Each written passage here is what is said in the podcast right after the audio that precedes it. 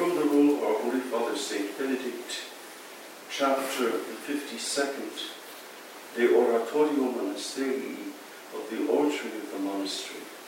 Again, let the oratory be what is called a place of prayer, and let nothing else be done and kept there.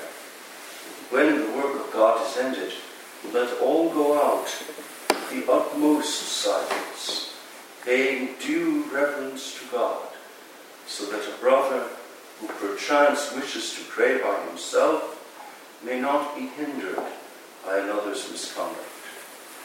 If anyone desire to pray in private, let him go in quietly and pray, not with a loud voice, but with tears and fervor of heart.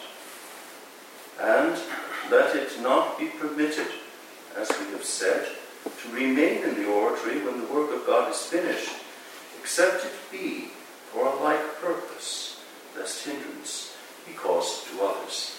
But thou, O Lord, have mercy upon us. Thanks be to God. I wasn't able to give the commentary on this chapter yesterday, and tomorrow we begin, rather today we would have begun, the chapters on the reception of guests. So I will combine today's designated reading from chapter 53 with the one for tomorrow and comment on yesterday's designated portion today. St. Benedict derives a good part of the present chapter from the Rule of St. Augustine, so this falls well today on the Feast of St. Dominic.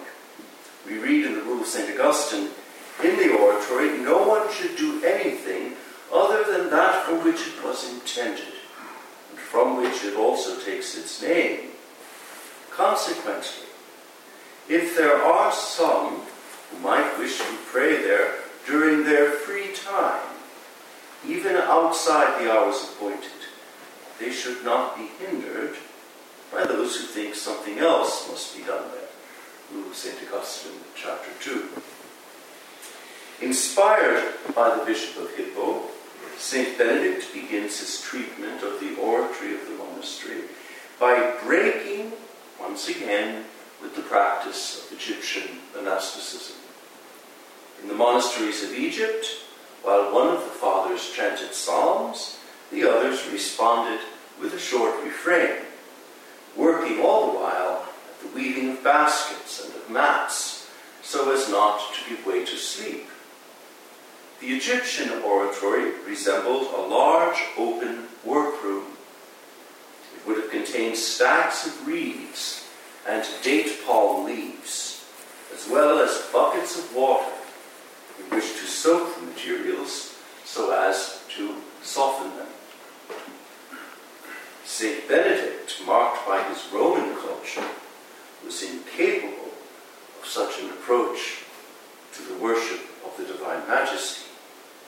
St. Benedict's canonical situation was, moreover, different from that of the Egyptian fathers.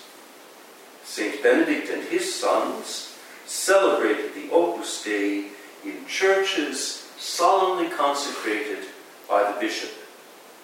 These churches had an altar in which relics of the saints rested, sacred images, and as we know from chapters 9 and 11, seating for the choir.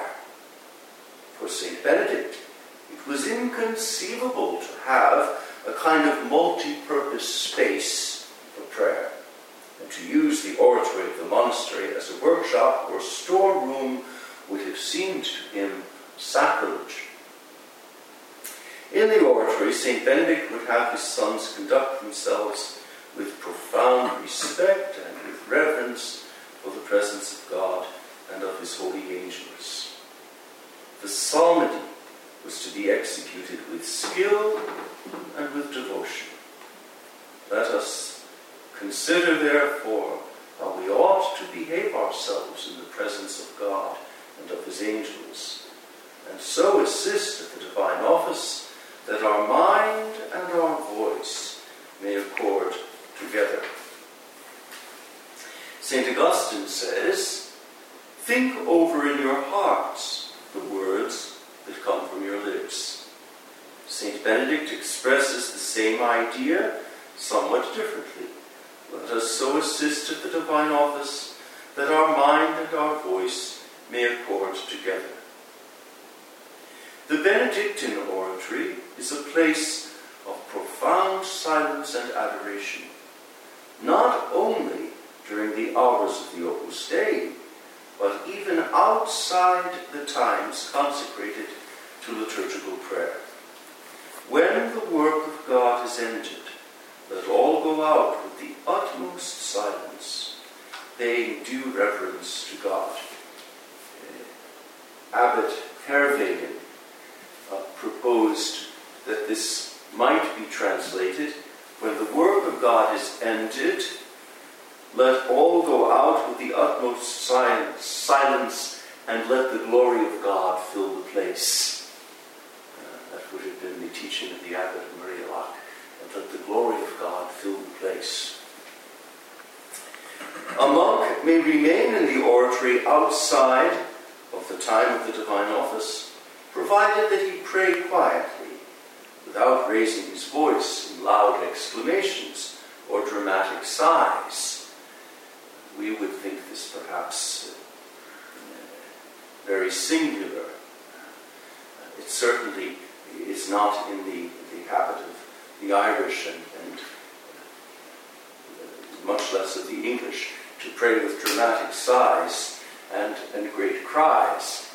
But if you were to go into any church in southern Italy, you would hear people praying with great sighs and praying aloud, even giving out to the saints, going to the different altars and shaking their fists and arguing with the saints and pleading with them and threatening and cajoling, and that's the way one prays, and especially in the various shrine churches.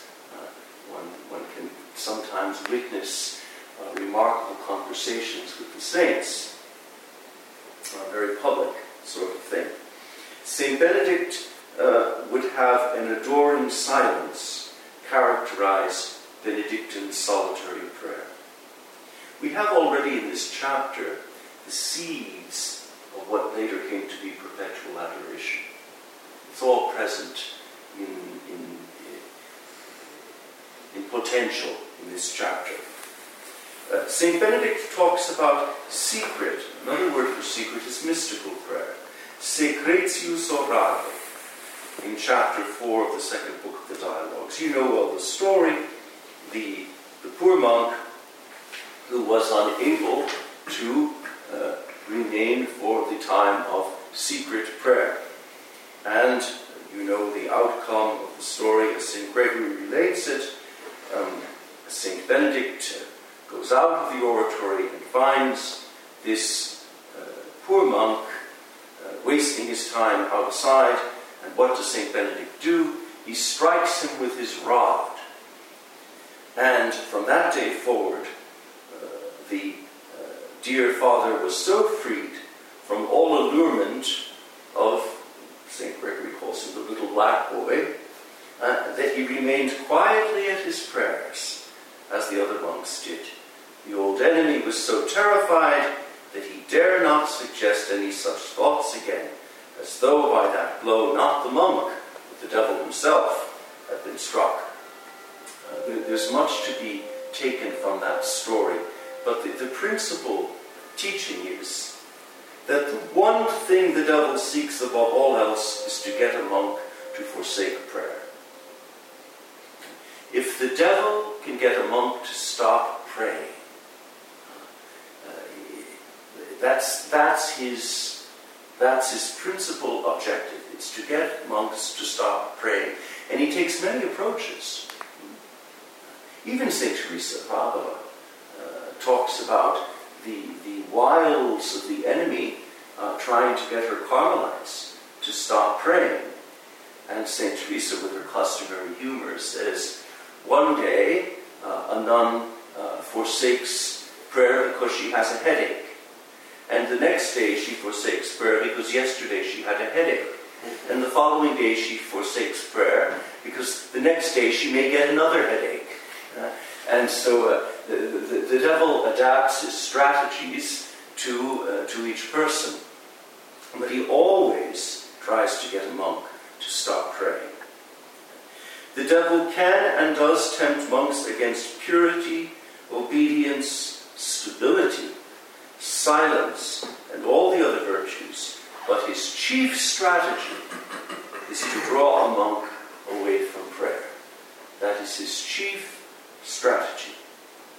The monk who stops praying closes his soul to divine grace and opens himself then to every manner of temptation. The other day we had the feast of St. Alphonsus. St. Alphonsus wrote a marvelous little book on the necessity of prayer. And it's been published and republished. Do we have it in the library, Brother Gilbert? I have to look. We have some of the things that I have heard. Jim has a lovely little pocket edition of it. Or the Papa's runs in Congress. Do they? We should order it. We should. Because it's very much... It's St. Alphonsus, of course, but it's very monastic, and it's also very simple. It's all of St. Alphonsus' writings in style of exhortation are simple because he wanted to address ordinary people. But it's a marvelous little treatise on the necessity of prayer. The devil especially fears a monk's secret prayer.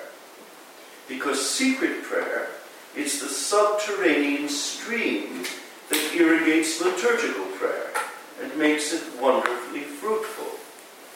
A monk can go to choir faithfully and be very cold in choir and eventually harden himself against the Word of God. But the monk who, alongside of his choral prayer, perseveres in secret prayer, will find that his heart can be pierced by the Word of God in choral prayer. Secret prayer softens the heart, and especially, I would add, the prayer of the Rosary. The Rosary has a wonderful way of softening the most hardened heart. It's almost as if with each Ave, the heart is made, is opened to grace. Somehow the heart becomes more penetrable. And so I'm a great believer in, especially in times of crisis or temptation, or when the choir office becomes burdensome or difficult, or when one experiences a feeling of disgust for the choir office that sometimes happens when a brother is suffering from ascidia. Alongside the choir office, among the various forms of secret prayer, there is the Rosary. And the Rosary irrigates a man's life with God. It irrigates a man's life with God with grace. And so... there would be some who would say because a monk has the great Psalter in the choral office, he need not devote himself to Mary's Psalter, the 150 Aves. But I find that Mary's Psalter makes the great Psalter of the office even more fruitful. That's my own experience of over 40 years of trying to pray. My life always goes forward, irrigated by grace, when I'm faithful to Mary's Psalter. And when I put Mary's Psalter aside, the other Psalter, the great Psalter, becomes more difficult. Just my experience. So I share that with you. It was the custom, right up until the 1960s, to have the little office of the Blessed Virgin Mary alongside of the canonical hours. In most monasteries. We have a trace of that, a remnant of that, in the antiphon to the Mother of God that follows each of the hours. We also have in our declarations and statutes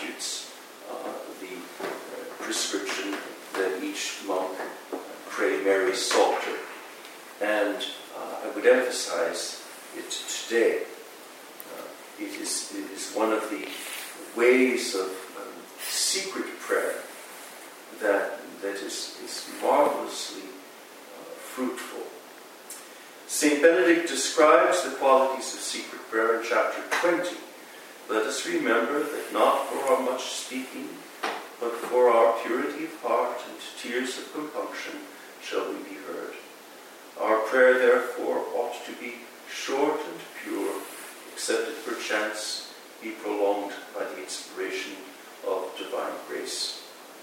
St. Benedict recognizes that some of his monks may in fact have the gift of prolonging their secret prayer in watches of adoration and in stillness before the altar. The Holy Patriarch himself was familiar with this kind of prayer, for St. Gregory, describing St. Benedict's mystical experience, says, "The inward light which was in his soul ravished the mind of the beholder to supernatural things and showed him how small all earthly